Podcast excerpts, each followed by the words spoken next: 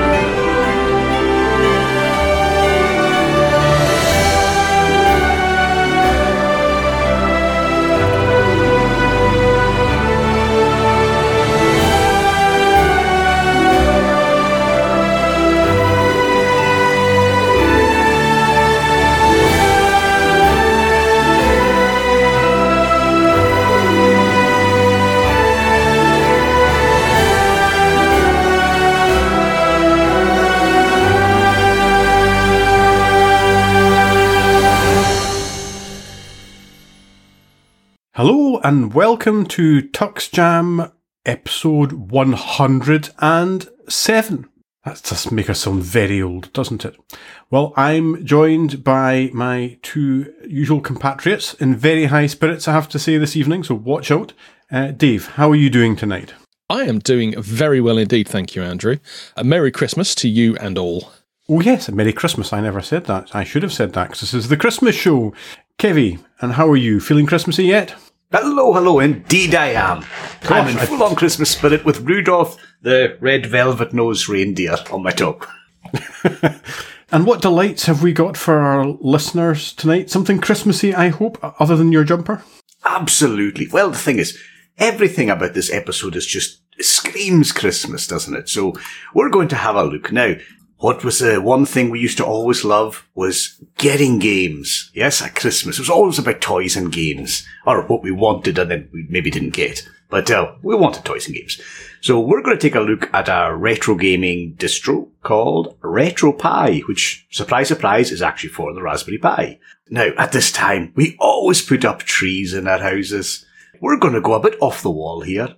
Not, not pine, not Christmas trees. We're going to go at cherry trees. We'll look at the cherry tree note-taking app. And of course, as you rightly pointed out as well, Andrew, cherries are very often included in Christmas cakes. So, I mean, it's a whole double whammy, this. So we're bursting with festive. Not tenuous in the slightest, that like mm, is Not in the very, slightest. very relevant and apposite.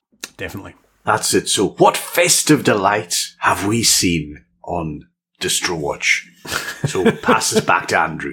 What festive delight did you come up with? Well, I found that there were a grand total of no Christmas distros on Distro Watch today. Uh, I, I beg to differ. We found two. so- Likewise. Uh, yeah. Yeah. well, why Yes, did you so throw it just- back to see, me this is what hap- This is what happens when you come in late.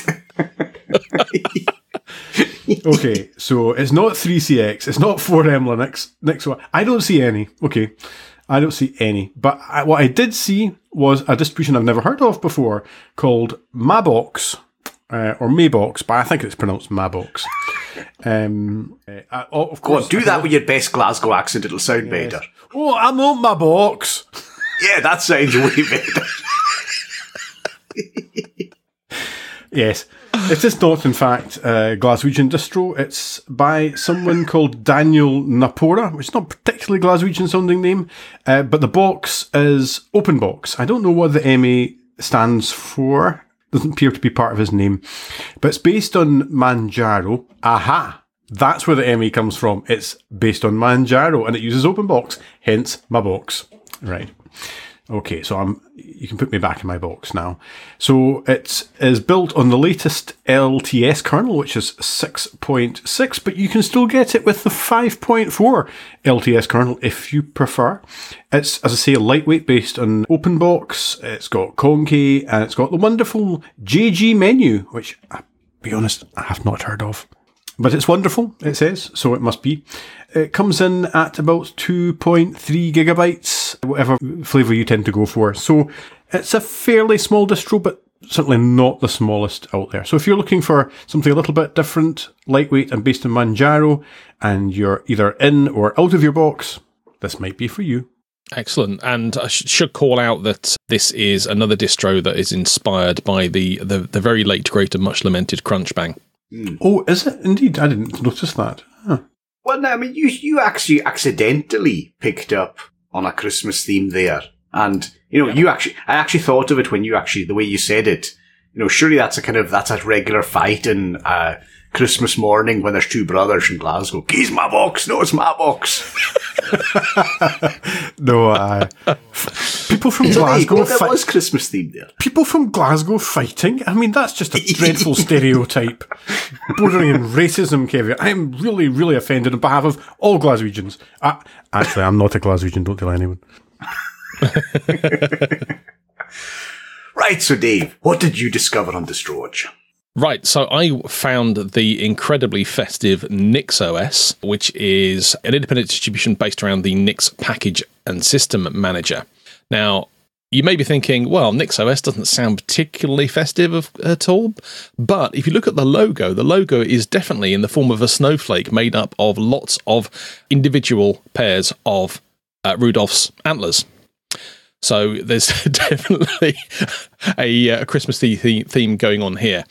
There has been a suggestion made they're actually lambda symbols, but uh, no, it is definitely Christmassy. This new version of NixOS or Nixos, I'm not quite sure which one you would pronounce it, is version 23.11, which upgrades LLMVM build software and also introduces GNOME 45 version called Riga. Lots of new features coming in with the new version of GNOME. And to be honest with you, as far as the release notes are concerned, there's not a lot else to tell you other than the fact have we have we reviewed Nixos? Because looking at it, it does seem familiar. Yes, we have. Uh, quite a while ago, but we. Uh, that were quite a while could mean two episodes ago, given my memory. But Yeah. uh, we, I'm sure we have. Yes, um, It sounds like something we have done recently because I remember the the whole idea of redistributable package builds and how everything kind of runs in isolation.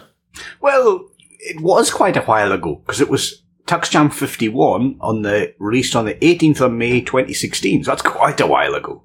Well, I Oh. wasn't part of the show then. goodness, yes. Well, well, yeah, both hosts. So it's just myself and Andrew. Yes. So Hmm. that was a while ago. And in fact, we had two comments for that episode. We had one from Mike McGill saying, thanks for the play, chaps. Sorry to disappoint. My name's Irish, not Scottish, so we must have accidentally referred to my Scottish. Oh, And- Mike McGill, yes, because that's um, it's a Magnatune track that I would have picked. I was listening to Mike's stuff the other day. Yeah, he's good. All right, well, yep. And also our uh, resident poster, Peter Patterson. I was waiting for that. Yep. So that's our two comments. It's it's all it's all good being a Celtic cousin. yeah, so there you go. So maybe it is time to maybe have a consider having another look at that because that was quite a while ago. Mm. Yes. Right then, so the festive delights continue. Now, everybody loves a bit of snow, don't they? They love the Alpine World Cup. So, of course, Alpine Linux. We cannot go without that. So, Alpine Linux version 3.19.0 has been released. Now, for those who don't know Alpine Linux, it's a community-based, community-developed uh, operating system. It's totally independent. It's not based on Debian or Red Hat or anything. It is independent. It's from, I think it's from Norway, if I remember rightly. Some, I think it's a Scandinavian country anyway. And it's main, it's primarily designed actually for things like routers, firewalls, VPN, and servers, etc. But you can actually run it as a desktop if you want. And this specific one, it's, I mean, it's got a bunch of different updates. The, it's a stable series, this particular update. And it's got Linux kernel 6.6, GCC 13.2, Perl 5.38, so a few other ones, GNOME 45, KDE applications 23.08, KDE frameworks 5.112. But the big thing is, it is, this is the first release which officially supports the Raspberry Pi 5. So yeah, so this I think this is the first actual distro that I've seen on DistroWatch that's announced that, as far as I'm aware. I mean, I, am not a serial viewer of DistroWatch, I have to confess, but this is the first one I've seen that has declared that on the show note, the release notes. So yeah, so that's uh, Alpine Linux 3.19.0. Right, so I think it's about time for a tune. What do we say? Oh yes, something Christmassy, perhaps. Absolutely. Everything tonight is kind of Christmassy. So this is Zaton with Jingle Bells.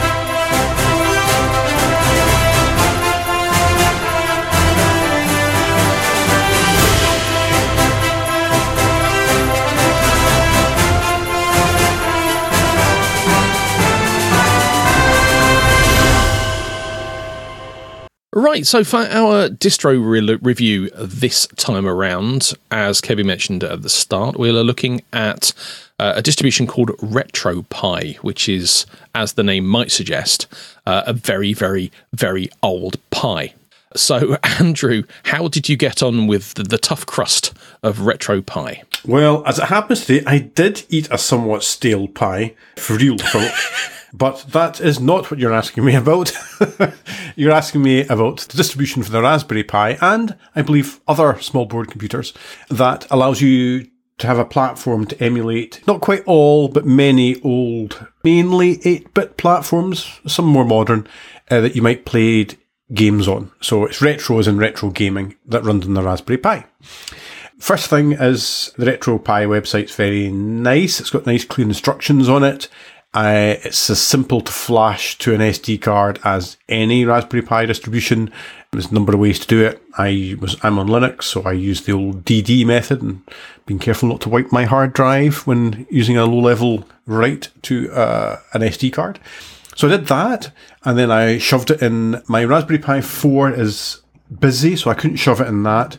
So my Raspberry Pi 3 it was available, so I put it in there and I had an old PlayStation 3 PS3 controller. It actually isn't a Sony one. It's one of these knockoff ones you could buy in a supermarket that doesn't have any branding that means anything, but it works fine. And I've used it before. So I used that and I shoved the USB dongle that came with it into the Raspberry Pi, booted it up with the SD card inserted into it. All worked flawlessly. And then it just went through and I had to, in the config, when it told me I had to press the up button, I pressed the up button. When I pressed the circle button or whatever it was called, I pressed the circle button. At the end, I had one slight glitch and it said it asked me to press the hotkey. And I mm, don't know what the hotkey should be. This is where reading the manual does help. So I went back and read the instructions and it turns out this is the key that you use in combination with pressing other buttons to quit out and reset do other sort of meta things. It's like a meta key, really. And on the PlayStation 3 controller, the home button is the ideal key for that. So I, that was a little hiccup, but it was just a result of me not reading the manual. One thing I did decide to do, and I didn't like, the default recommended layout for a PlayStation 3 controller had what would be the X button on a PlayStation being the back key and what would be the circle button on a PlayStation controller being the select key. That to me is backwards from what I'm used to in a PlayStation 4. I went through the process again and switched them around.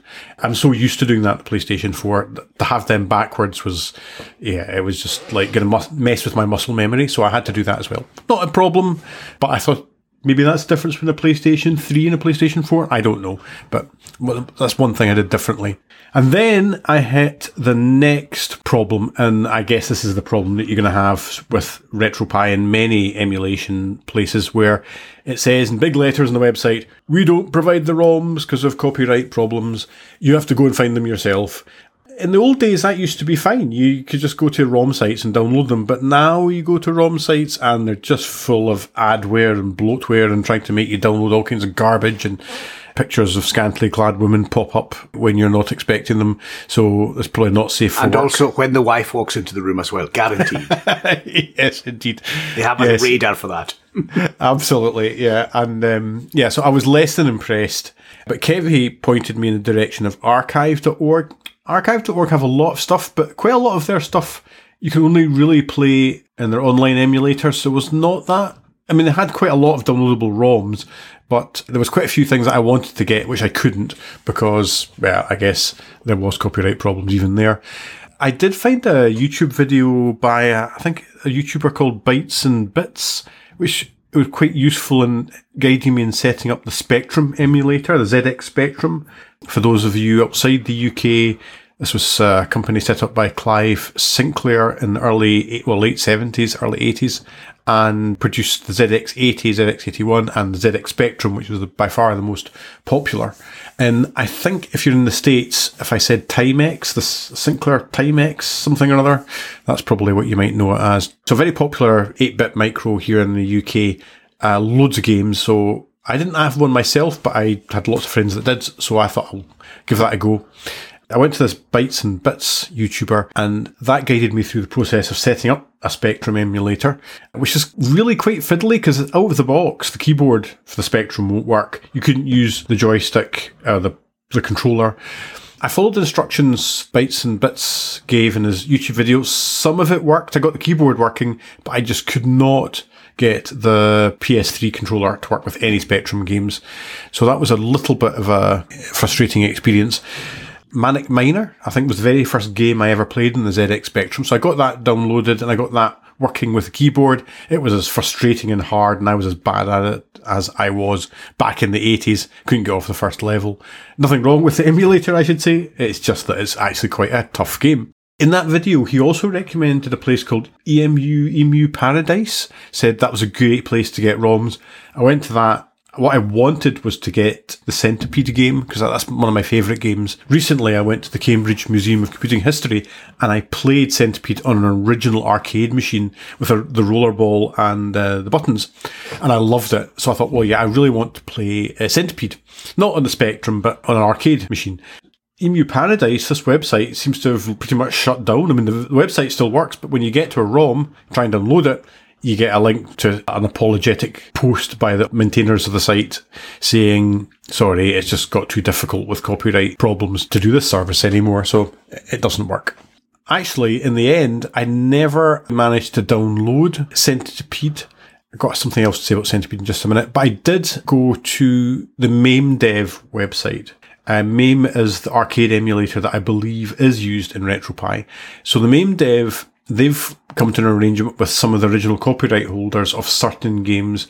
So I got an arcade version of something called Super Tanks, uh, which I got to work. It was quite difficult as well. You know, to a modern gamer, these retro games from the early 80s are very difficult. I managed to get uh, Super Tanks working and actually managed to kill some baddies in that, so I was quite pleased. It worked perfectly, I should say, and the sound worked perfectly on this and all the Spectrum games I tried as well. So that was good. Well, I should say I did find the RetroPie instructions good but there was little gaps in them I found where a beginner would get lost. Like for one thing, I wanted to transfer my ROM files. I would download them on my laptop and then it would be I could use a USB stick. There was a way it documented of doing that. And I did try using the USB stick method and it did work. But I couldn't really be bothered taking a USB stick out of one machine and plugging it into the Raspberry Pi and out again and back in. So I decided to go the SSH route and use SCP, so that's the SSH secure copy.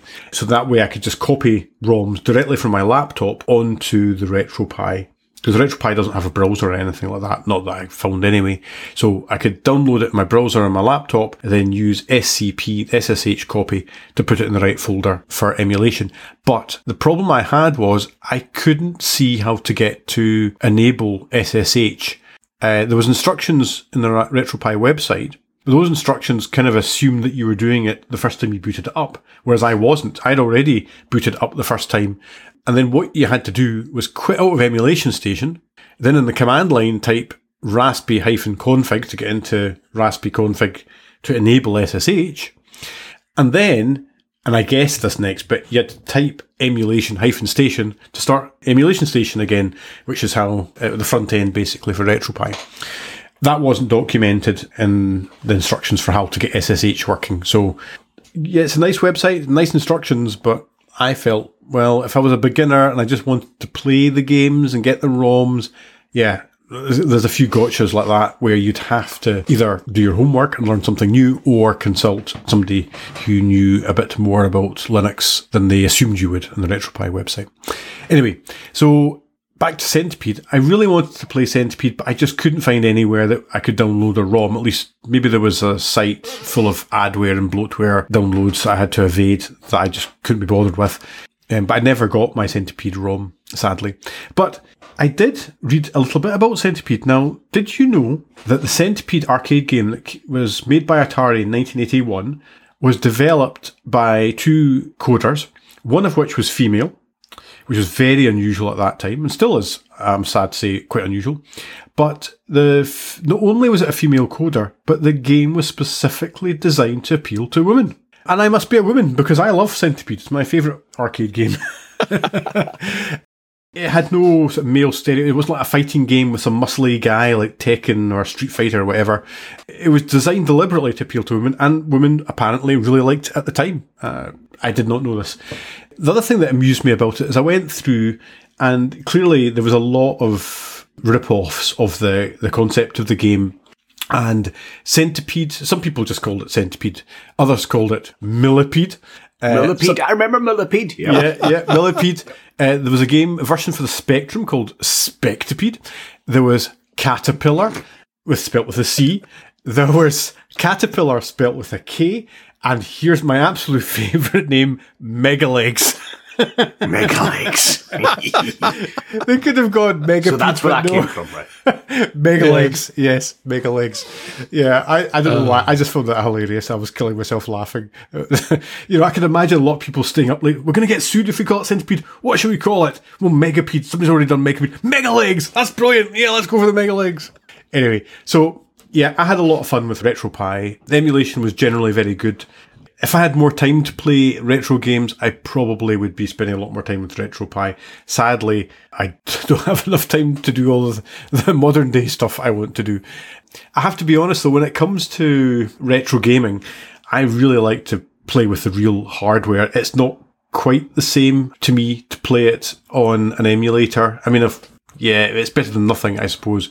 But I'd rather go back and play it in an original Spectrum, to be honest, or an arcade cabinet, which I obviously cannot. You can't have lots of arcade cabinets cluttering up your house unless you're mega rich with mega legs. RetroPie is great, but not all that straightforward to use, in my opinion. So that's what I thought. Kevie, how did you get on with it? Very straightforward install. I just used Pi Imager. I didn't even bother going to the site purely because I remember last time when I downloaded and then used the Pi Imager with the the one I downloaded, it, it, it, it argued with me quite a bit, so I just thought, let's have a look. So, oddly enough, RetroPie, when you clicked on gaming distros, was the second one, not the first one. I can't remember what the first one was, but on the list for in the Pi Imager, it actually suggested it was the second distro, so that was fine.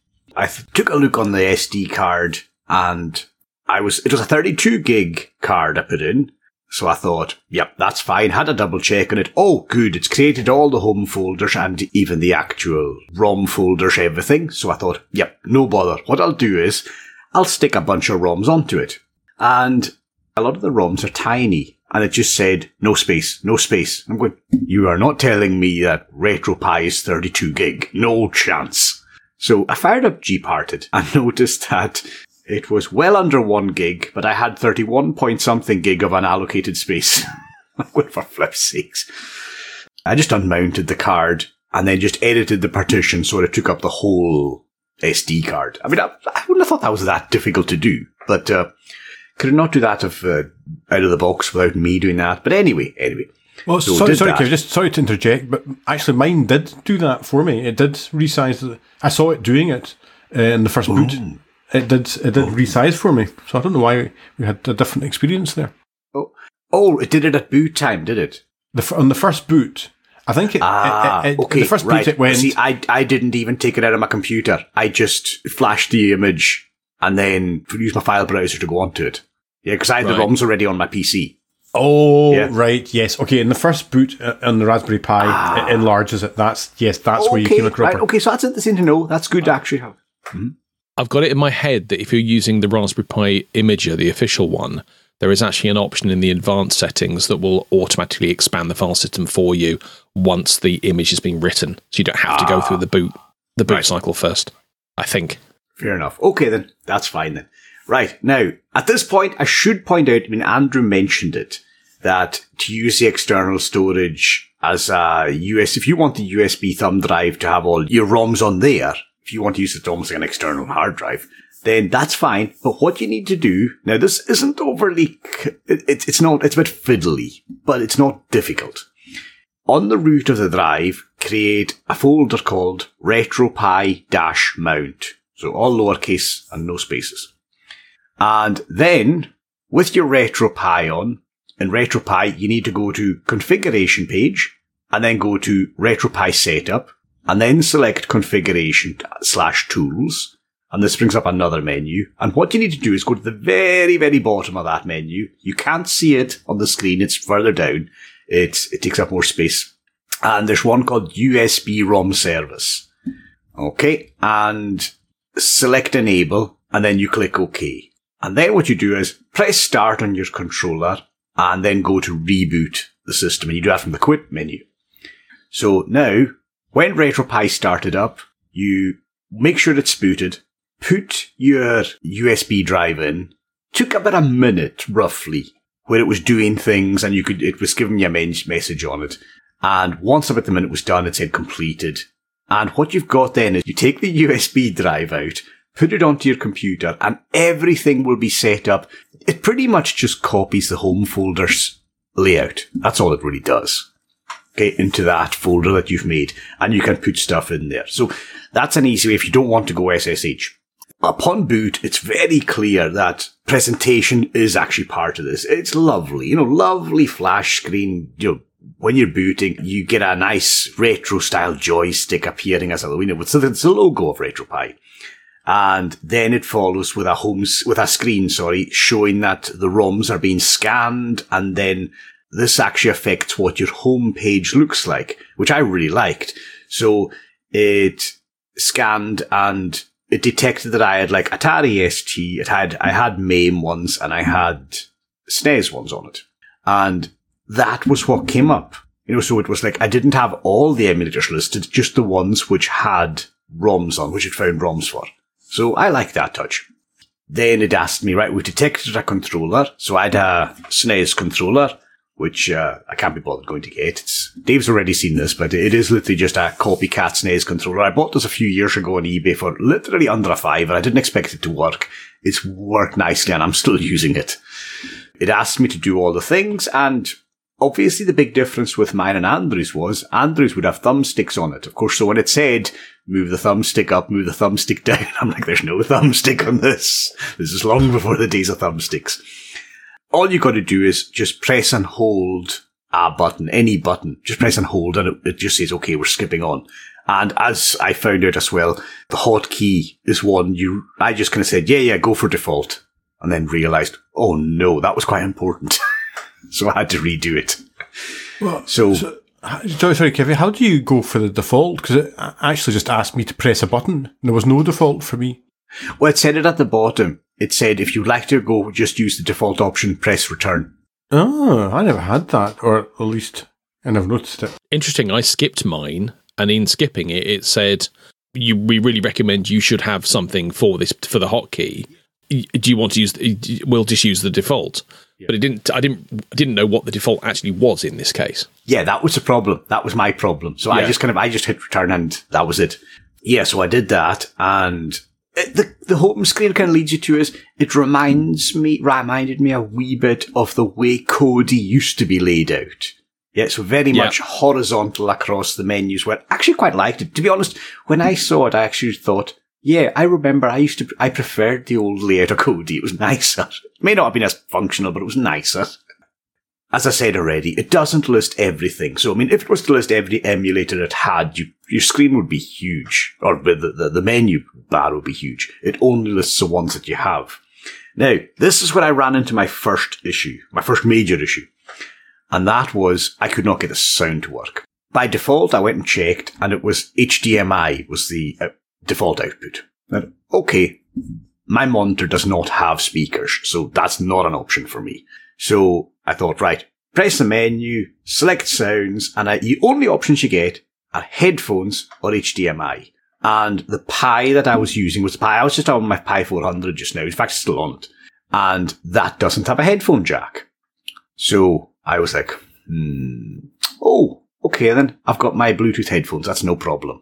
I went to the Bluetooth settings, paired my headphones, and I still didn't get any sound. And it was at that point where I noticed I went into paired devices and it actually said cannot detect buttons. So it was treating my headphones like a controller. So I was like, oh, this is really annoying. Okay. So I tinkered about quite a few minutes in and out of things and check and I just couldn't get anywhere. So I decided at this point, right, let's actually go and do what I should have done in the first place. Look at the RetroPie forums and sound through the Bluetooth is not enabled by default, right? Now, what I think I'm going to do here is I think I'm going to put these steps onto the show notes. I know we don't normally do this detailed show notes, but I do think this is important because I really struggled to find these and it took me a couple of attempts. So thankfully with the Pi 400, this was, I mean, this may, may or may not work for others, but I imagine it would. Right? So first of all, if you press F4, it takes you completely out of the nice UI and drops you into a shell. Okay, a terminal. The first thing you have to do is install Pulse Audio dash module dash Bluetooth. Just using sudo apt install that. Okay. Then you have to add the user to the Bluetooth group, which is just sudo add user, and the default user is Pi, PI, and then Bluetooth. Okay. The next thing we had to do was edit the file slash etc slash pulse slash default dot pa, and you have to add the line load dash module space module dash switch dash on dash connect. Okay. So again, I'm not really expecting you to follow along. I'm just, uh, I will have it in the show notes. So you got to save and exit. Nano's on it by default, so I just use Nano. Use whatever editor you're comfortable with. Then you have to edit the file slash etc slash bluetooth slash main dot conf. And there's the general section and you need to add the line enable. Now, this is a capital E enable equals source with a capital S, comma sync with a capital S, comma media with a capital M, comma socket with a capital S. Okay. Sorry for being so specific, but just in case anybody's actually trying to do this from the podcast, I want to make sure that they can. So again, save and exit the file. Now, just reboot the system then with sudo reboot because I actually couldn't figure out how to get back into graphical mode. Sudo reboot, but I, you have to reboot at this point anyway for the Bluetooth stuff to take effect. So then when you're back on your home screen, select Bluetooth, pair your device. If you have paired it, forget it, and then pair it again. And then one last thing you need to do is for connecting. In the Bluetooth settings, go to configure Bluetooth connect mode and select background. Otherwise, if your headphones are not around at time of boot, they will not connect. Okay, so make sure that's set to background so it constantly checks for it. Now we're done. Now, okay, that's not major to anybody who's useful, who's used the Linux terminal for a few years. But at the end of the day, I'm not trying to do a niche thing here. I was trying to connect Bluetooth headphones. Surely that's a really simple thing. And to be honest, that's the default audio method for most people. So that was a very long-winded and cumbersome way. There's another wee setup issue. Now this wasn't a game changer, but I don't know if you guys noticed, by default, if you use this on a monitor rather than a TV, then you will get a black border around it. Did you, did either of you notice that? No, I didn't actually. No. There's a black border. No. Right. It's not mega, but it's, well, on my screen, it was maybe about eight mil all the way round. A black border, complete black border. And I I was was like, noticed. I'm, I, I was just like, I'm not wanting that, to be honest. This is actually the underscan option. And what it is, it's because TVs by default will actually overspill a bit. So it's a compensation thing. So it's assuming you're going to connect this to a TV rather than a monitor. So it's actually dead easy. All you got to do is go to the configuration again, just standard configuration, select Raspberry config, and then select display options, go to underscan and select no. Okay, that's all you do. You will need to reboot though again for this to take effect. One thing that you will notice, and this is maybe why Dave had maybe a bit of an issue with this distro, is that it's designed for everything to be done through a joystick or a controller. All the controls, everything, are designed to work. And the thing is, it actually works very nicely. The only time you need a keyboard is when you go into the deeper parts, like where I was talking about there. But even then, if you don't need to type anything, the controllers still work in those kind of deeper setting parts. But it, it takes you out of the graphical and drops you to the terminal pretty quickly. You kind of notice then you need a keyboard, which is where the Pi 400 was ideal for this. On the Super Nintendo, because that was my, my favorite console when I was younger. B was select. And in this, by default, B took you back a stage. A selected. So it was a wee bit kind of alien, but I didn't want to switch them round like Andrew did because that would have switched them round in game, which would have meant you were actually the wrong way round when you were playing the game. I lived with it for the actual screens.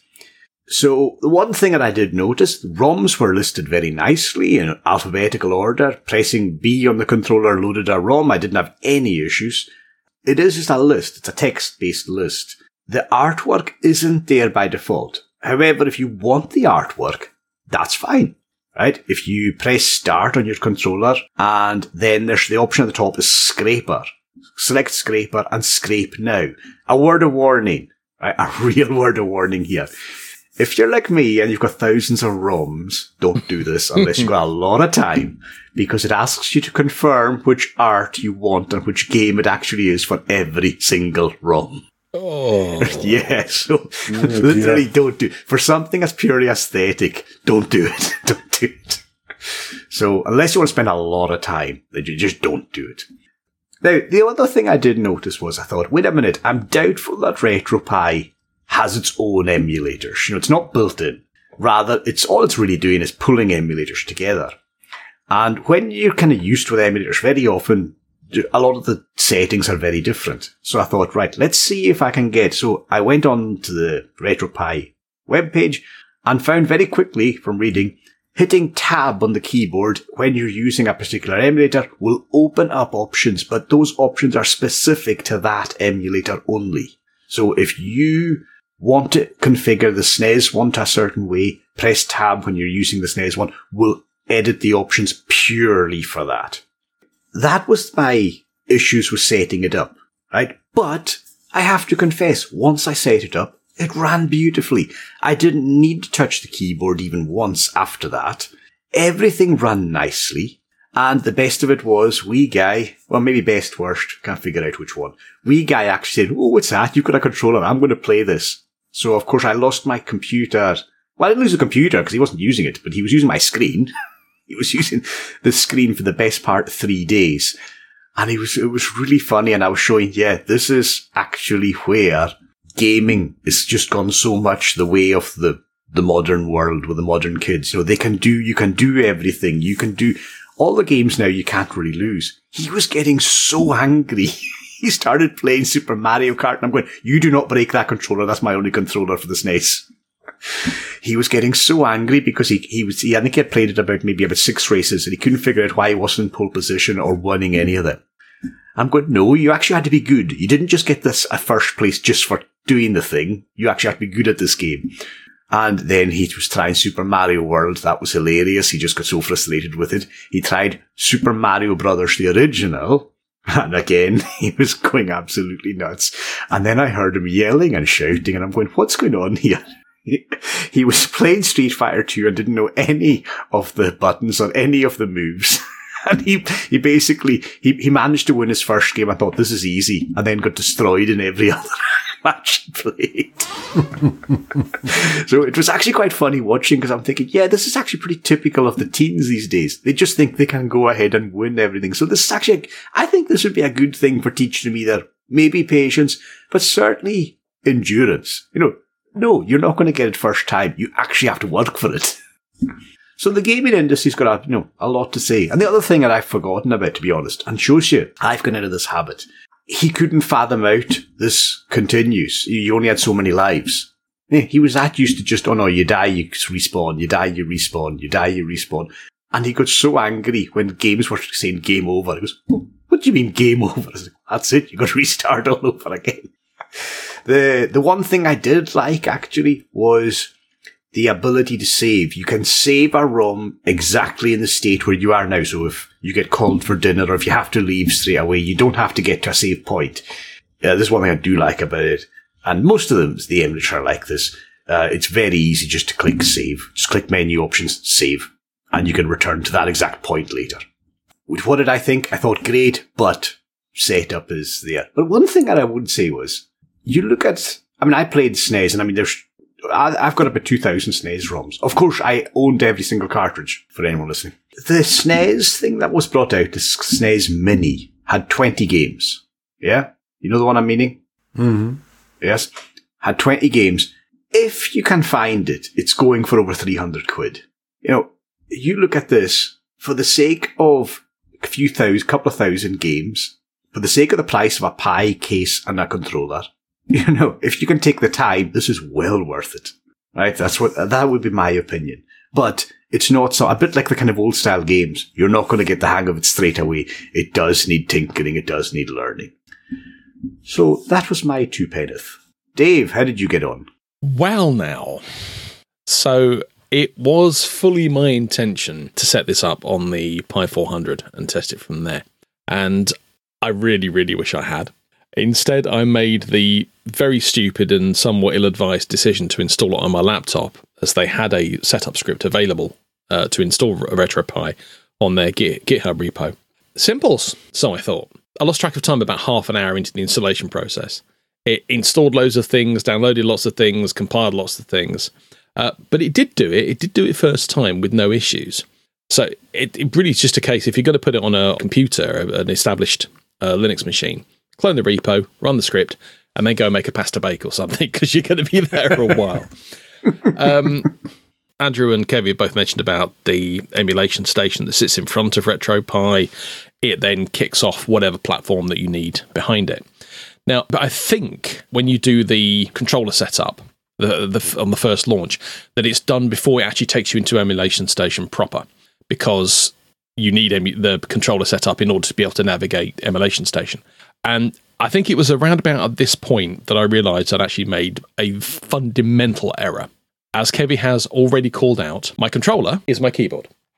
I do not have a gaming controller, which is no surprise because I'm not a gamer. I may have mentioned that once or twice before.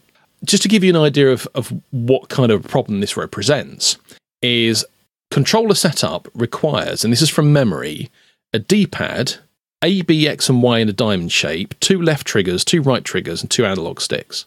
Now that's approximately 22 points of contact.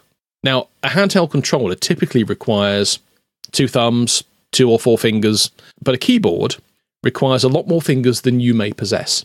And that's irrelevant of how many fingers you actually possess. So, what I had was WASD on the left, look it up, PL semicolon and apostrophe on the right to emulate the, the, the diamond shaped four buttons on the right hand side of like your SNES controller thumbs for things like spacebar and, and lower uh, letters. And then the typical thing where you've set another key and you can't remember what it is, you then go and hunt and peck for it, and then you forget where your other things should be when you try and go back to the the correct keys. An absolute nightmare, um, front to end. so the emulation station itself, Kevie, you said that it was kind of Kodi like. You can actually install Kodi as an option Mm. as part of the emulation station. So it's available as an add-on. So you got a full Kodi build in there as well, uh, if you wish it. But the front end itself, it really is such a nice interface. It's very smooth. To coin a phrase, it is a buttery interface. It really is. If you already have ROMs in place for your platform of choice, the on the the very front screen of the emulation stations, when you you do your left and right, uh, my A and D in this case, it switches between the different platforms, and the graphic representation of that platform is really high quality. And that was really nice to see. It kind of adds to the immersiveness of the interface. As has already been mentioned, there are tons of ROMs around, uh, unofficially, of course. And I went and got two libraries of games uh, Atari 2600, which disappointed me because the one game I wanted wasn't on there and the ZX Spectrum library. And just with those two libraries, I had 462 games available. Now, that made choosing a game a bit of a laborious process. As Kevie pointed out earlier, when you're selecting a game, you, you have to up and down to scroll the, the list. Now, scrolling is adaptive. You hold the button down, it'll do it one at a time, and then after a short while, it'll do a page at a time, and then after a short while, it'll do the first two letters at a time. But I, even I'm trying to think what it was tanks on the Atari I was trying to go for, and I, I held down S in this case for quite some time before it got anywhere near the T's, only to then find that tanks wasn't there. So very disappointing result for, for quite a large amount of effort expended. Now the platforms that are supported within RetroPie is actually quite amazing. It's it's quite comprehensive You've got multiple versions of different Atari consoles and computers. Almost every Sega and Nintendo handheld that was made. I say almost. There are some that are missing. Um, some of the the, the home based home consoles as well. The ZX Spectrum, which is kind of where I gravitated towards because that was my first proper computer. So there's something in there for pretty much everybody. When it comes to gameplay, gameplay is very much dependent, very much dependent on the game you're playing and the platform on which the game was originally intended for. So, trying to play a tank style game on an Atari 2600 with a keyboard, no. Trying to play Beachhead on the Spectrum with a keyboard, well, that's yes, because that's that's what you had. Unless you had the um, uh, any of the joystick add-ons, your keyboard was your controller. But what you then had to remember, and I think who said this? I think it might have been I can't, remember one of the two of you mentioned it that you were having problems when you were playing a Spectrum game that your controller didn't work. Yes, well, was, the reason was, your controller didn't yeah. work that was sorry that was you, Andrew. The reason the controller didn't work is because it's expecting you to use a keyboard, so the controller does not come into play. So whatever the keyboard options are for your game, usually something like QAO and P for up, down, left, right, space for fire, Classic, it would be expecting classic. you to None use of this was QAOP. Yes. Yeah. the, well, well, that that was that was a Sinclair designation. Yeah, no, you're absolutely right, Dave. But the thing is that there was, in I think it was part of RetroArch, which Emulation Station uses. RetroArch allows you to map movements of your controller to keys inside your emulator. So I mapped right for, for, per game. So I did do went through the process, which I saw in that bytes and bits video. He explained how to do that, and I followed that, but it didn't work. Uh, I don't know why. Right. Okay. Did you try any of the controller options that would have been built into the Spectrum game? So often you would have like your Kempston joystick. Some of the later games allowed for the interface to plug in yes, controllers. I did try that again, as explained in the bytes and bits video that I watched, but that didn't work either. Ah, that's that's unfortunate. I'm going to pursue that. I'll mention that in a second. But in terms of, of gameplay, I did notice that even with my i7, there is a noticeable control lag. I noticed it more on the Spectrum games than I did with the Atari ones. I would imagine that, in fact, having a, a, Bluetooth controller has probably increased that level of lag because of how Bluetooth works. But I would imagine this to be more of a symptom of running a gaming emulator on a multitasking operating system rather than running what is essentially a single program on a microprocessor, which is literally doing nothing else. Talking about the original games. So you have to take that obviously into account when you're you're playing these things. There's a lot of layers of, of abstraction between you and the device you're holding on your hand and the things you're seeing on the screen. There's a lot of translation that has to happen. So when you press up, you're going to see double, triple digit latency in milliseconds, not seconds, uh, before your action on the controller actually represents something on the screen. And there's not a lot you can do about that, unfortunately. But otherwise, the, the, the graphics on the gaming is really nice. The visual experience is quite something, particularly if you grew up with some of these games. I found playing Beachhead, which is a game that I played stupid hours yes. on the ZX Spectrum. Well, you, you had to because it took probably about four minutes to load from tape. So when you're spending so much time loading stuff up from a tape, uh, you want to you know get your money's worth in terms of time. It was quite nostalgic. Now, the question that you're probably thinking to yourself is, you know, Dave, he's not a game gamer. He's he's not going to bother with this. Uh, it's going to go into the bin. You're wrong. I'm actually going to play with this some more because I think that as a platform, it has a lot of promise. And that this is probably a bit weak of me to say this because I think RetroPie has been around for quite some time. But from somebody who's coming into this having used RetroPie for the first time, I, I like what it delivers. I like what it represents. Obviously, not until I get myself a controller. I don't think I should touch this again until I get a controller because the experience of trying to do this on a keyboard, it really takes away from it. It really detracts from what the platform, what RetroPie as a distribution, which is what it ultimately is, is trying to achieve. So I'm doing no service to it by trying to do it through a standard QWERTY keyboard. I'm also consider, tempted to consider the option of creating a handheld version of the RetroPie using like a small five inch screen on top of a Pi with a Bluetooth controller and see how that works. So I might actually, once I've I've had a go with it on the computer, I may well consider sort of doing that as a project. So from that perspective, my exposure to RetroPie has actually been a phenomenal success. And I bet you didn't expect me to say that. No, I did not. As you say, uh, as you said, I had you marked down as a non gamer or maybe a just a very occasional gamer, but you've clearly got a bit of like me, the retro nostalgia itch needs to be scratched, perhaps. I came from the generation when home computing and, and gaming using home computers kind of exploded. Mm. Just, just as the, the home computer market was starting to find its feet. But before the games consoles came in and ruined it. Am I allowed to say that? Yeah, yeah, because so, that is exactly how I viewed it. Because uh, because the, the, old 8 bit, the Spectrums, the BBC Micros, the Commodore 64s, or the VIC 20 before that. Mm. And I could go on naming stuff, maybe Apple, Apple IIs even before that. Apple 2, yeah, yeah absolutely. All of these things, you could play games in them, but at some point you would think, I could write my own software. I could write my mm-hmm. own games. And yes, when the Nintendo NES came out, it was kind of like, yeah, don't bother with that anymore. You, yeah, you have to be a professional games developer to write a game.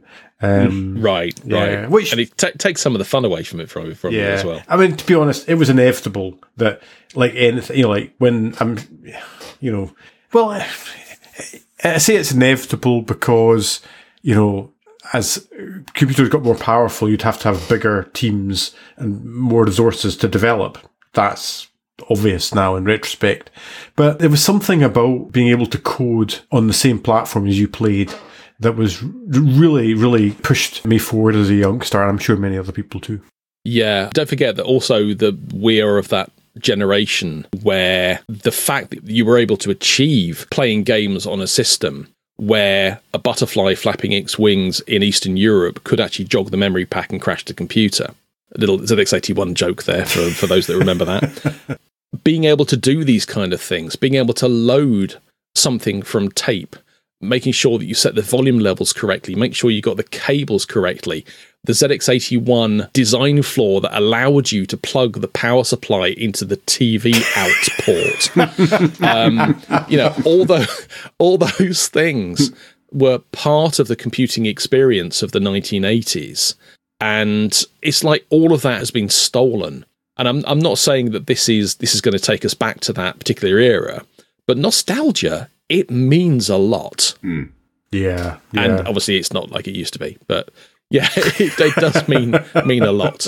So something like this for somebody who is a self-professed non-gamer, maybe I am. Yes, what you just said really resonates with me. And of course, we should also mention that the whole point of the Raspberry Pi originally was to get back to that era And the fact that you have models A and B Raspberry Pis is harking back to the model A and B of the BBC Micro which was also developed in Cambridge. You know, so Cambridge is where Sinclair was, where I mentioned ZX Spectrum, ZX81.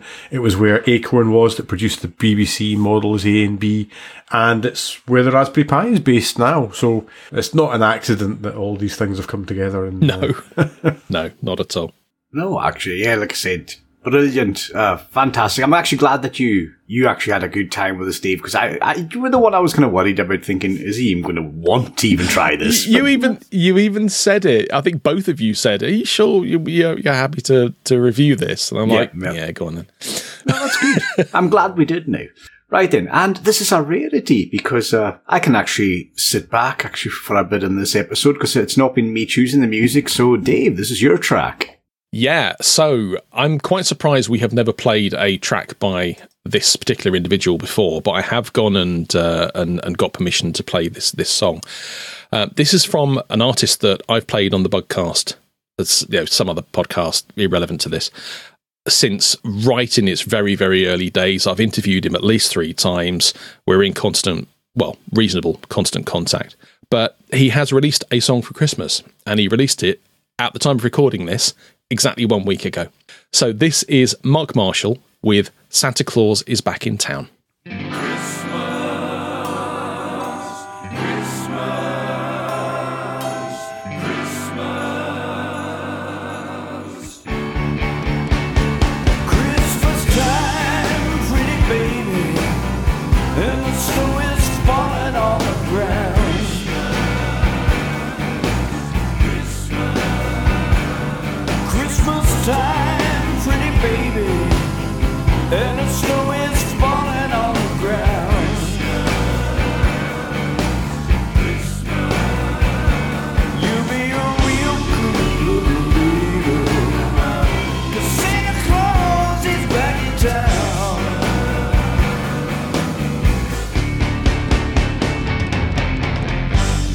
Sleigh with reindeer, no pack on my back.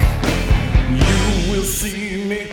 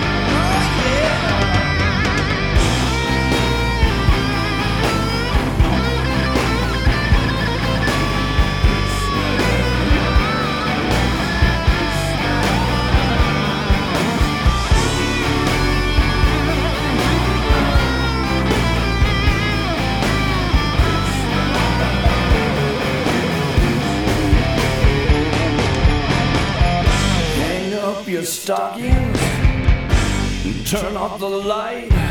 Cause Santa Claus is coming down your chimney tonight. Christmas time, pretty baby.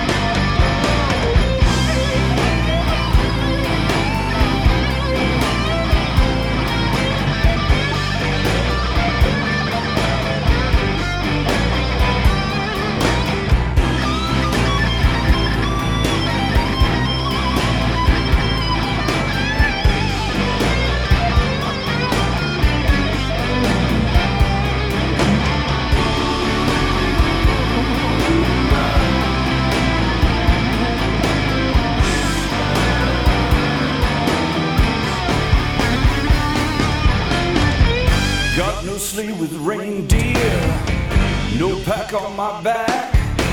You will see me coming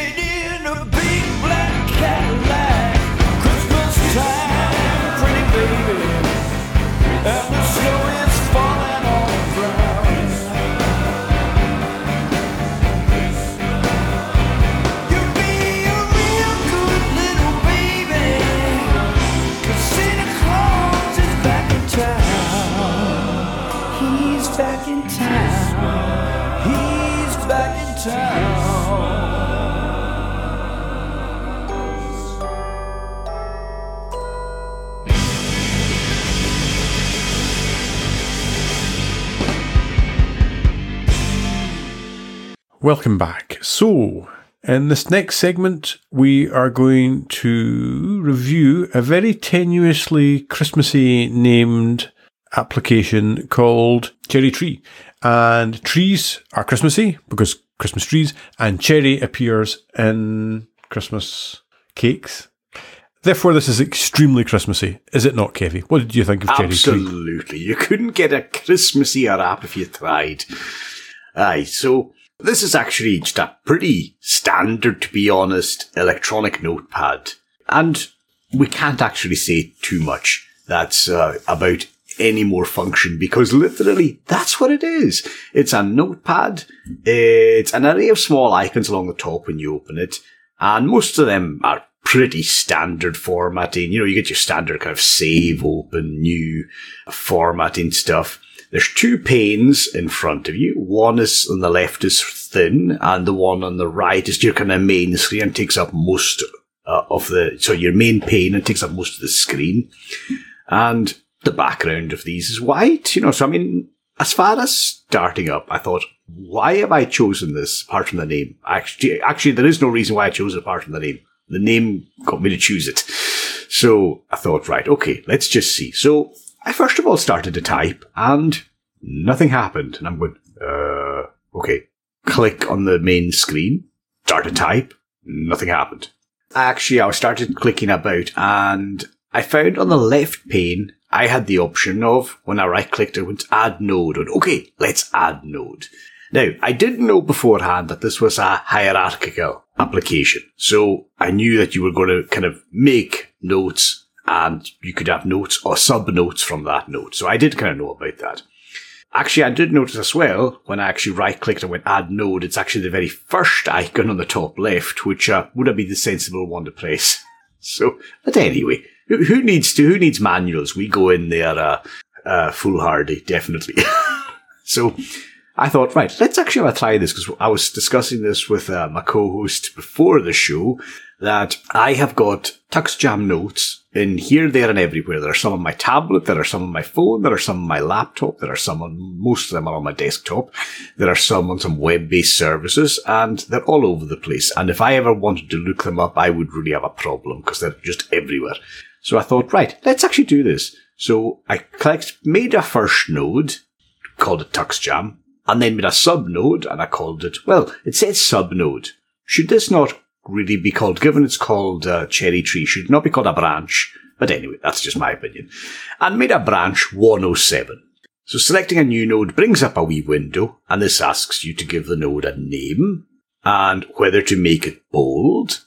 You know, there are options for what color you want it, and what icon you want it, if, if you want to use that.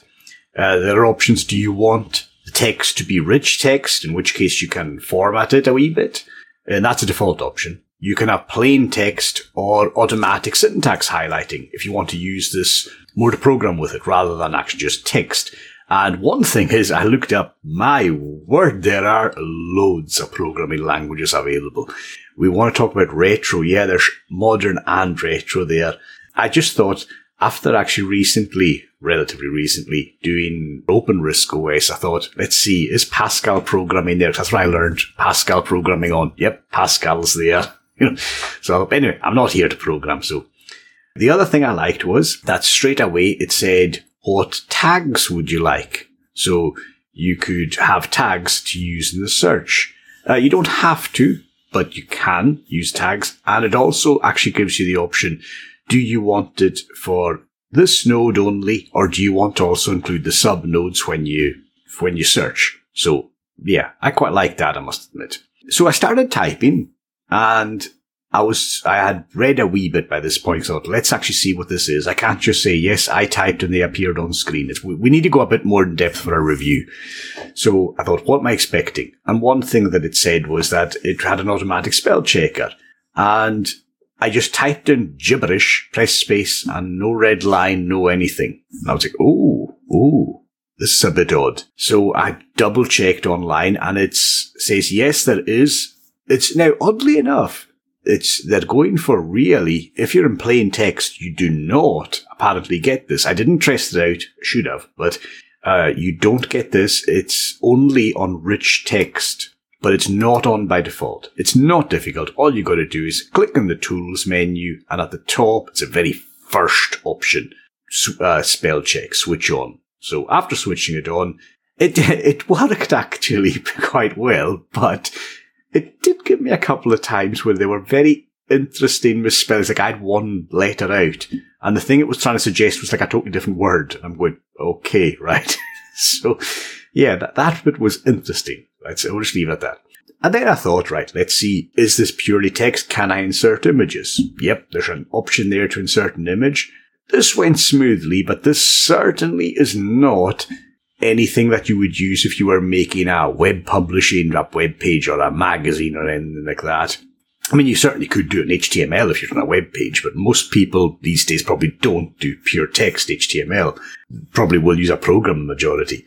So select the image, brings up a window, and it shows you a preview of it. It gives you the option to rotate it 90 degrees, or flip it, or also resize it.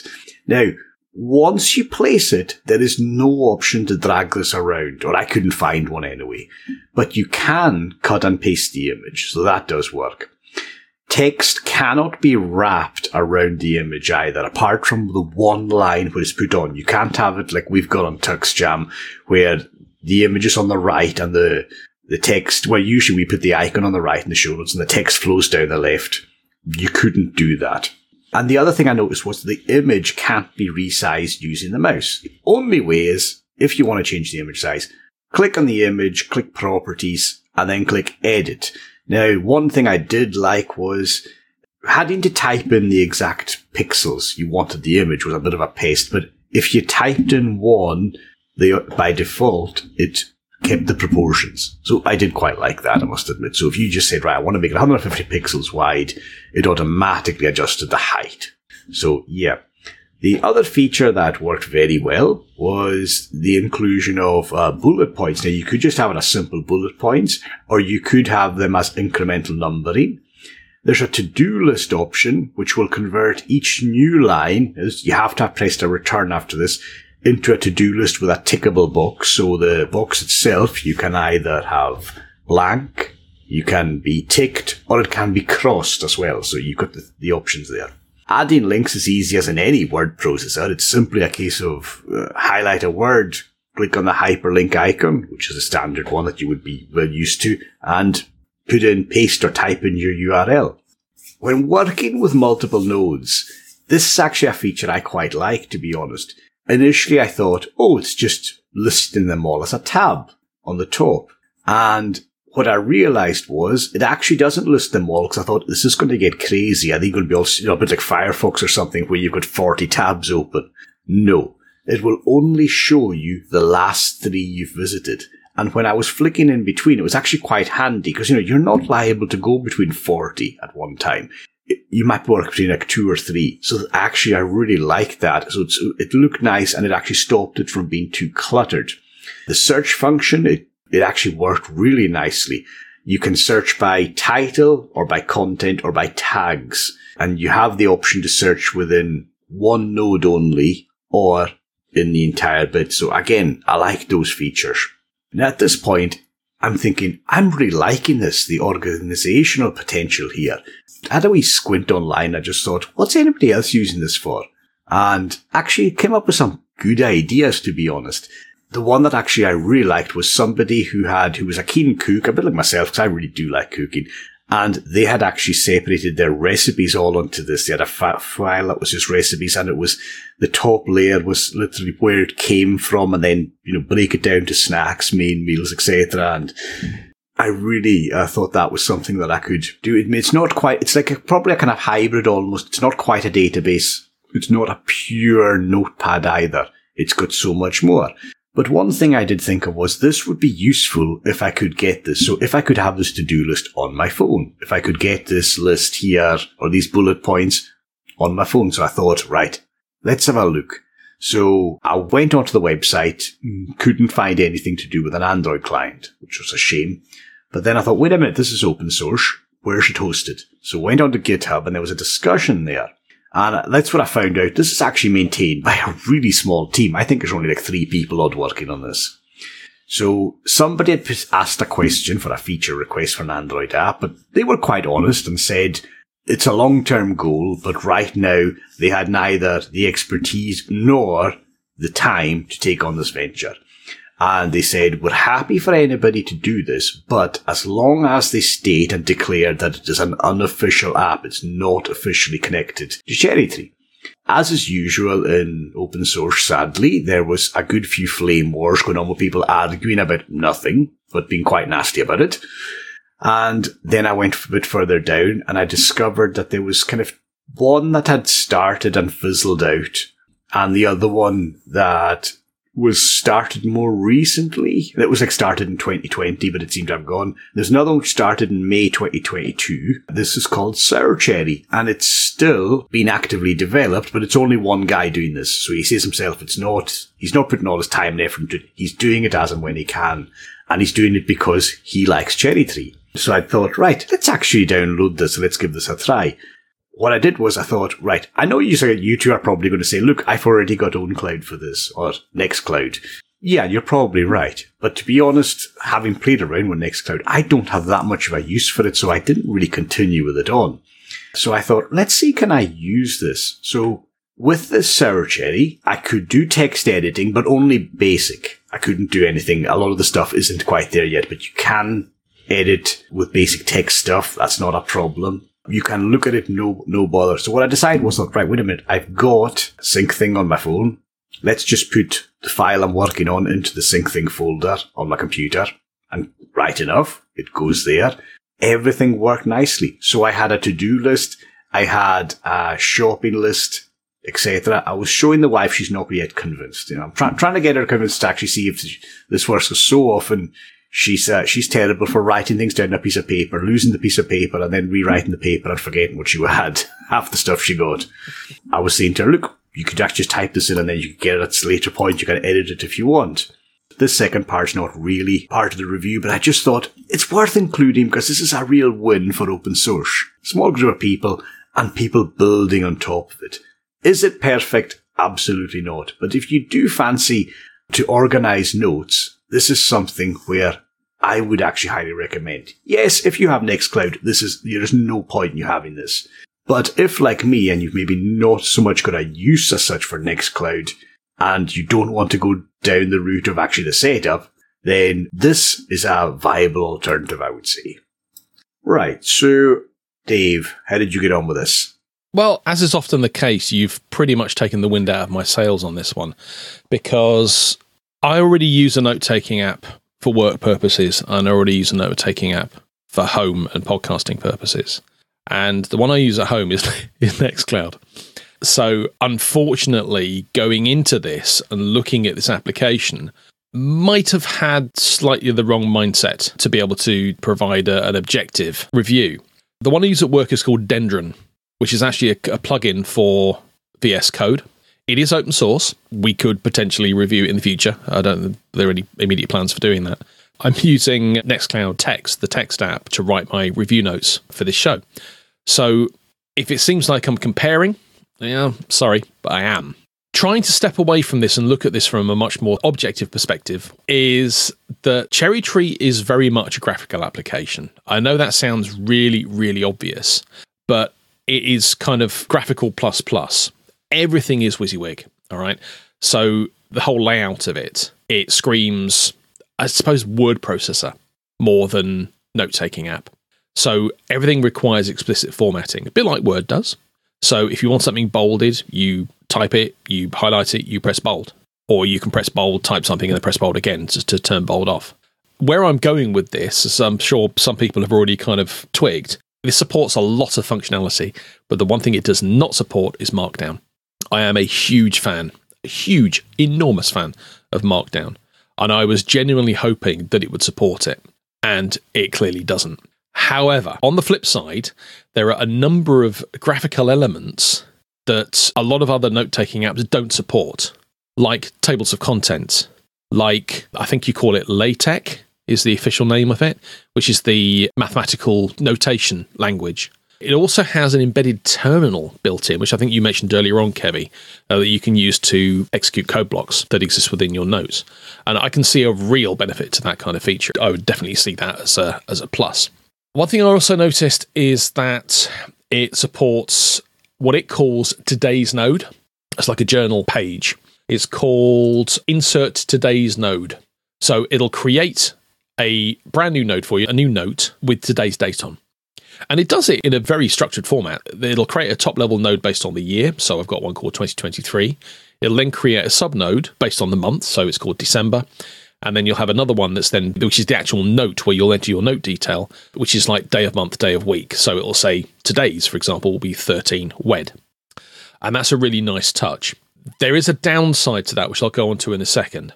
But as Kevin quite rightly pointed out, and he, he made a big deal of, which is quite right, is that Cherry Tree does support tags. Metadata on objects like these is really, really important, particularly for searching. Nextcloud does support tags, Dendron does not. Now, it is possible to reorganize nodes and subnodes within the tree that you've created simply by picking them up, dragging them, and dropping them wherever you want them to appear, which is, is really nice. But the one thing I did notice is that there is a stupidly large proportion of the menuing system, like the menu at the top of the of the application, dedicated to doing exactly the same stuff. And I think that overcomplicates things. If you want to do something in with a particular node, go to the node and right click on it, and it'll give you the options. But then those same options are also available in the tree menu. So it's, I think it's, it's redundancy. A personal opinion, of course. When it comes to the actual data file, so the, the file of your of your of your notes, there are a number of different formats that you can store that in. Uh, one of them is a SQLite file, which you can optionally encrypt inside a zip file. You can create a single XML file, which can also be encrypted inside a, a, a zip file. Or you can create it in like a folders files based format, according to the Unix philosophy, where everything is stored in a text file. But the formatting or the layout of that particular directory structure is not particularly intuitive, in my opinion. If it was pure text, you'd be able to go into it and modify the data using a text editor. Ultimately, you can't do that because it's not obvious where your files are. You know, you know where the files are, but it's not obvious which file is the one that you're actually looking for. At the risk of over comparing, that is something that both Nextcloud and Dendron implement incredibly well. From an aesthetic point of view, again, this is a, my opinion, the GUI just seems like a bit of a mess to me. I use dark mode. I use dark mode extensively. And the interface in dark mode is a mishmash of dark elements and light elements. Like there are some parts of the interface, like the tree view on the left and the header bar just above the notes, that I think gives you the note title or possibly the note path, is in light mode, whereas everything else is in dark. So it, it doesn't work well for me. The menuing system, as already mentioned, not a huge fan of. I don't know. I really don't wish to sound offensive at all in what I'm saying here as, as, as a whole. But I think the developers had a great opportunity here to make a very, very simple note taking application. But in the opinion of this reviewer, I think they've overcomplicated it. I think it's a lot more messy than it needs to be. Ultimately, the tools that I use currently do almost exactly the same as Cherry Tree does. So, Kevie, you called it and you got the nail on the head there this is not something I'm going to use because I'm already using tools that are equivalent to, if not better than, what Cherry Tree can offer. Of course, that is subjective.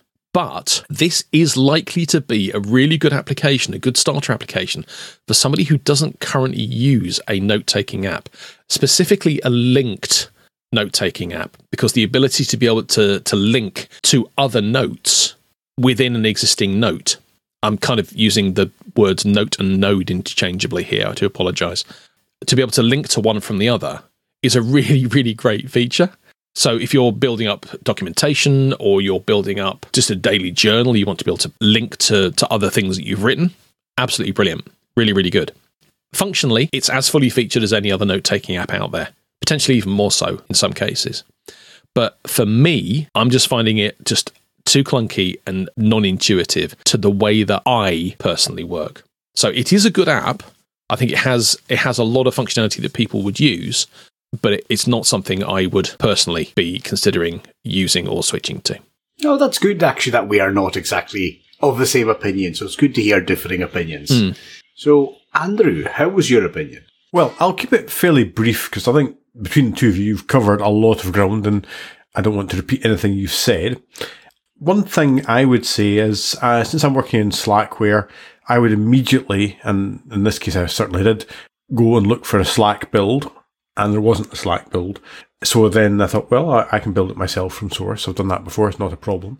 And then immediately uh, when I did that, I thought, hmm, there's some dependencies here which I could go and get and build, and not a huge problem, but a lot of these dependencies are quite peculiar, and I don't think I would need them for anything else.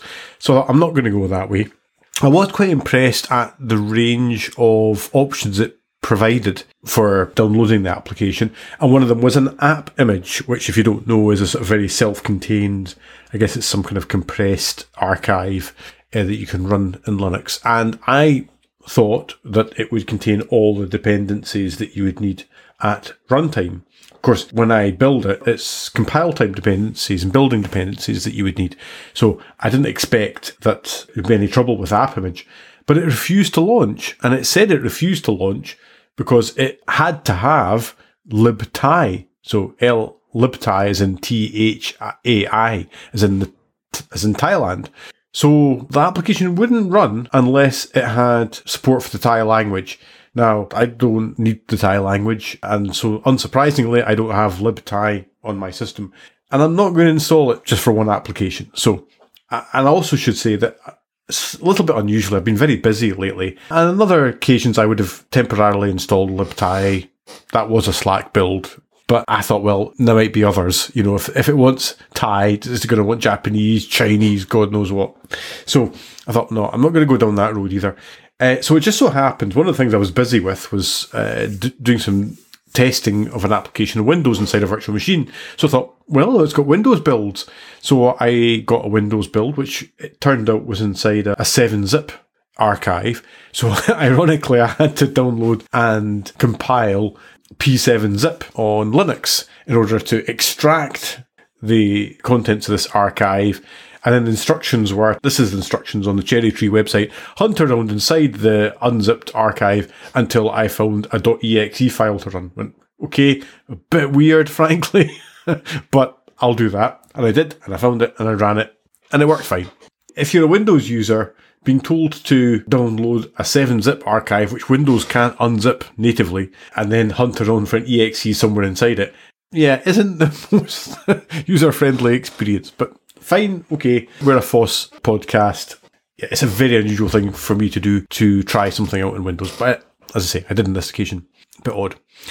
Now, after I launched the application, I think I created some nodes and subnodes before a pop up appeared asking me about how I would like to store my content. Now, I don't think I asked it to save anything, so I don't know why, after I created some notes and nodes and subnodes specifically, why it then decided that I had to store it. And I was a bit puzzled. In fact, I was so puzzled that I just cancelled the window because I didn't understand what it was asking me to do. But then later on, it, it reappeared again. And then I thought, oh, and Dave's already mentioned this. It asked me how I would like to save it.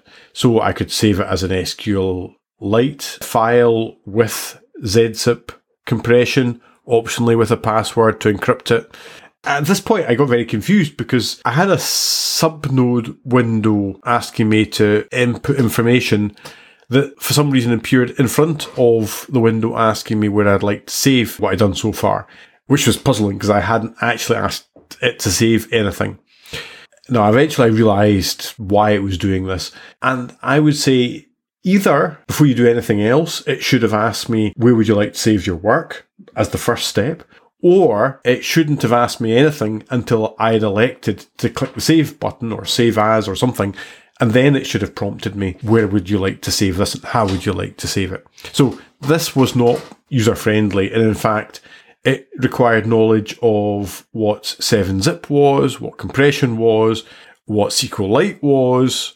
So really, if you're a, a, beginner user, this would just be completely baffling and confusing. And actually, I found it quite confusing. So anyway, so I got past that, understood what was going on. and I elected to save it as a SQLite file with no encryption and no compression. I then was quite impressed at the richness of content I could put into my note. I could put in tables. As Dave mentioned, I could have LaTeX formatting. So LaTeX isn't just for mathematics, but it's a whole document creation syntax, although its main power that as Dave said, is, is for mathematics. And that appeals to me because I am somebody who does a bit of maths now and again. So, yeah, I appreciated that. Not only that, it had, you could input code. So I wrote a little bit of, a little fragment of dummy C code.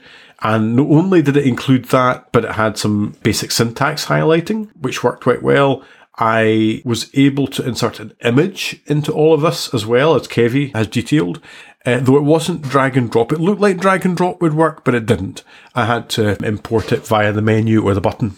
I did hit a bug, a fairly major bug, when I tried to toggle various formats. So, for example, if I selected some text and then tried to make it strike through, a little window would open and it would say error, no text was selected. But text was selected, the text I wanted through to apply to. This applied to every format, whether it was superscript, subscript, headings, whatever. It always said no text was selected, even if it was. So that was a, a pretty clear bug, to be honest. Yeah, that didn't hugely impress me, I have to say. Hmm, I wonder if that's just a Windows one, because I've got it actually open in front of me. I've got all my TuxJam notes on this, and Yeah. strike throughs just worked fine. I Yep. Yeah, it could. Yeah, uh, I, I did- I did wonder that because I didn't. Uh, yeah, but clearly that was a bug. But yeah, maybe it was restricted to Windows, as you say. One thing that did impress me was a huge range of import possibilities. It could import from a lot of different sources, including other note taking apps. Weirdly, it could even import from its own file formats. Now, I was a bit puzzled by this because why would you import from your own file format? Isn't that the same as open? Well, clearly not, because it must be that you could import a subnode into a node or something like that. I didn't quite dig into why it could import from its own format, which I think was the .ctb file extension, as it happens. Maybe that's useful. I didn't quite see why, but yeah. But I have to say, I have to credit it again for having a huge range of import possibilities. So that's really my main criticism of it. I am very much a person who likes to see a tool, sort of the sort of Unix, Linux philosophy of one tool that does one thing and does it well, rather than a, a multi-tool approach. That that is the philosophy I like to take. Cherry Tree is trying to do an awful lot for a note-taking app, and I think as somebody already said, it actually resembles a word processor more than a note-taking app but it's not a replacement for LibreOffice or Microsoft Word or Windows. It certainly isn't a word processor. It's not a note taking app in my book. It's far too complicated for that. I use Nextcloud Notes. My show notes for this that I'm reading off right now are taken using Nextcloud Notes. And what I like about that is it's very simple. It supports Markdown and rich text, but not much else. You know, it's note taking. It's not it's not got images and LaTeX and tables. I don't want this of a note taking app. I want it to be simple. I want it to work on my phone when I've only got my phone, and I want to be able to work in it using any old text editor that I fancy when I'm on my laptop. And Nextcloud Notes does all of those things extremely well. So yes, Cherry Tree does a lot of things that Nextcloud Notes does not do, but they're things I don't want from a note taking app. I want rapid text entry. That's what I want with a, a very basic structuring, which Markdown will provide. So, yeah, if you want a desktop app, and it is only a desktop app with almost word processor, but not quite word processor features, then Cherry Tree is what you're looking for. But unfortunately, that is not what I'm looking for.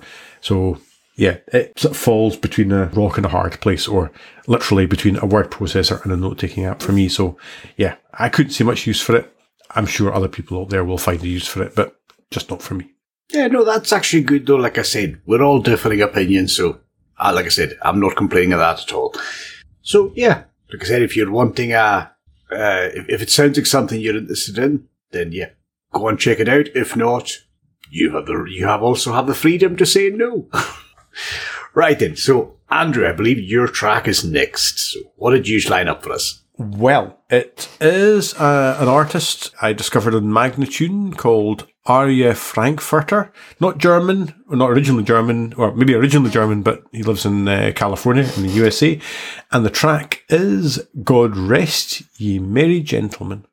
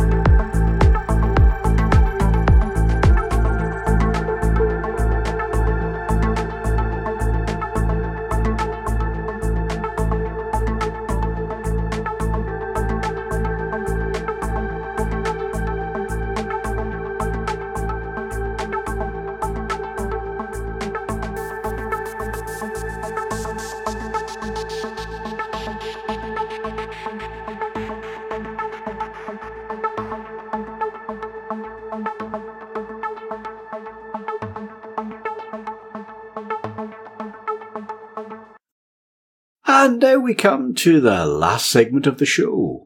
And for a change, we actually do have some feedback. So people have been contacting directly though. So Andrew, what feedback can you relay to us? Well, I, I got some nice feedback from Dave Morris. I want to say nice, nice and specific on things that we mentioned in Gifts for Geeks TuxJam 106. So I was lucky enough to meet Dave and Ken Fallon. I think I mentioned that previously a couple of weeks ago. But she sent me this in Telegram last week after listening to Gi- Gifts for Geeks. Uh, first of all, he mentions we I mentioned I think some products from Lidl, uh, binoculars, and he says he was told by an HPR person that there are Lidl stores in the US, but mainly in the eastern states. Uh, Aldi or Aldi have been there longer apparently and are spread more widely. On the second point, this came up last week. He gave me some more information about his ordering of the Raspberry Pi 5. He pre-ordered his in September and then got an update in late October saying he would be receiving it in November, which he did. So that's how he got his Raspberry Pi 5 before any of the rest of us, unsurprisingly, by getting his finger out and ordering it in advance, which I did not do. And then finally, on the Gifts for Geeks episode, I mentioned a workbench also from Lidl, and Dave has actually bought one of these. And he says it's fine, though not as good as a old Black and Decker, which he's had since the 1970s. Let's face it, nothing is as good now as it was in the 1970s or before. Uh, don't make them like they used to. He says the little top is faced with MDF, but the Black and Decker is a chunk of plywood. Having two is good if you're making desktops or trimming doors or similar, I find. I'm very impressed that uh, Dave trims his own doors. Kudos to you, Dave. Talking of Dave's, Dave, I believe you have some more feedback. Yeah, absolutely. So just scouring the Fediverse, where you can find us at uh, podcast.social slash at TuxJam. We have had a number of threads started by various people. Obviously, our superfan and recently voted in archivist, official TuxJam archivist, Solar Spider, has been promoting us left, right, and centre. Our last episode uh, he posted about as well. Uh, so thank you to Peter. Uh, RL Dane, who we have mentioned on the show before, is also spending a lot of time pimping our show out to various other people as well. So we really do appreciate your support too. I think that was pretty much all from the Fediverse. However, we did also have a comment in one of our Telegram groups from Al, who is one of the hosts of the currently on hiatus Admin Admin podcast. Without actually using these words, I think he's accusing us of making him spend money. Because after our uh, Gifts for Geeks episode, where I recommended the Datafrog SF2000 portable handheld games console, he went out and bought one. So he, I, I believe he has placed it under the tree and will be opening it at Christmas.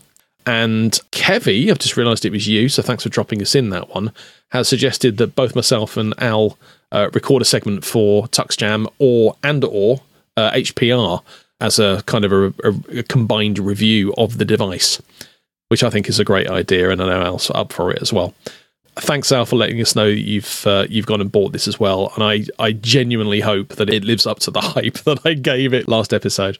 Yeah, well, there was one other bit of feedback I got from Peter in person as well. Well, not in person, obviously, because he's on the other side of the pond, but I was speaking to him on Tuesday night, and he had actually said he had looked up the arcade rug, and he really wants one.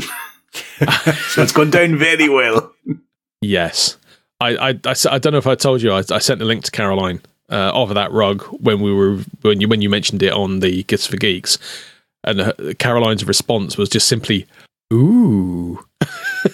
So- and I think I mentioned at the time we are in the market for a new rug, but I don't think it's going to fit in with the decor we have at the moment. So we will be redecorating soon. Yes, absolutely, absolutely. At least uh, you got more positive response than I got. I think. Uh, I think there was some less chance of me getting that rug. yeah. So let me get this straight, Dave. You're going to paint sprites, eight by eight sprites on the wall, so you can justify having a arcade rug. I can dream, right? yes, and he's going to replace the bookcase with a couple of arcade cabinets as well, just to kind of fit in. Yeah, yeah, yeah, because I have more money than sense. That's it. Right, there is an event that hasn't actually happened yet, but by the time this show is released, it's already going to have happened. So uh, we're just going to mention it. We're not going to go into any detail. A pod crawl took place, well, it's about to take place on Saturday the 16th. Given it's the 14th right now at time of recording, like I said, there's no chance we're going to get it beforehand. So we hope if you're listening and you were there that you enjoyed it. And if you're listening and you weren't there, then why not? And please come along to the next one. Yeah, wibbly wobbly, Yeah, timey wimey thing going on there. yes, aye. That's it. So if you want to get a hold of us, then you can. You can send an email to the show. It's tuxjam at otherside.network. If you want to check us out on social media, it's tuxjam at podcast.social. If you want to get a hold of us individually, then to be honest, I'm not really anywhere these days apart from Telegram where I'm at Kevie49. Uh, I am at Kevie49 on Twitter, never use it. I'm at Kevie on mastodon.me.uk.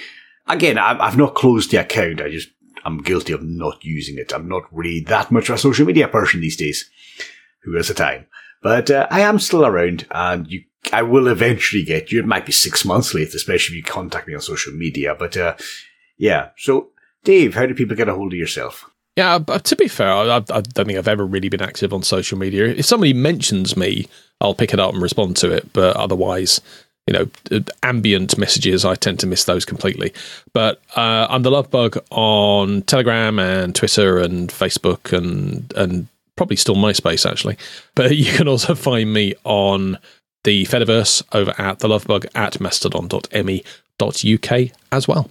Uh, and if you want to get in contact with me, I'm McNalu, M C N A L U, on Twitter, on Mastodon, uh, the same server that Dave just mentioned, uh, and on Telegram as well, McNalu. Basically, if you see a McNalu on the internet, then that's probably me. And uh, uh, if you say something geeky at me and I don't respond enthusiastically, then it's an imposter. Let me know.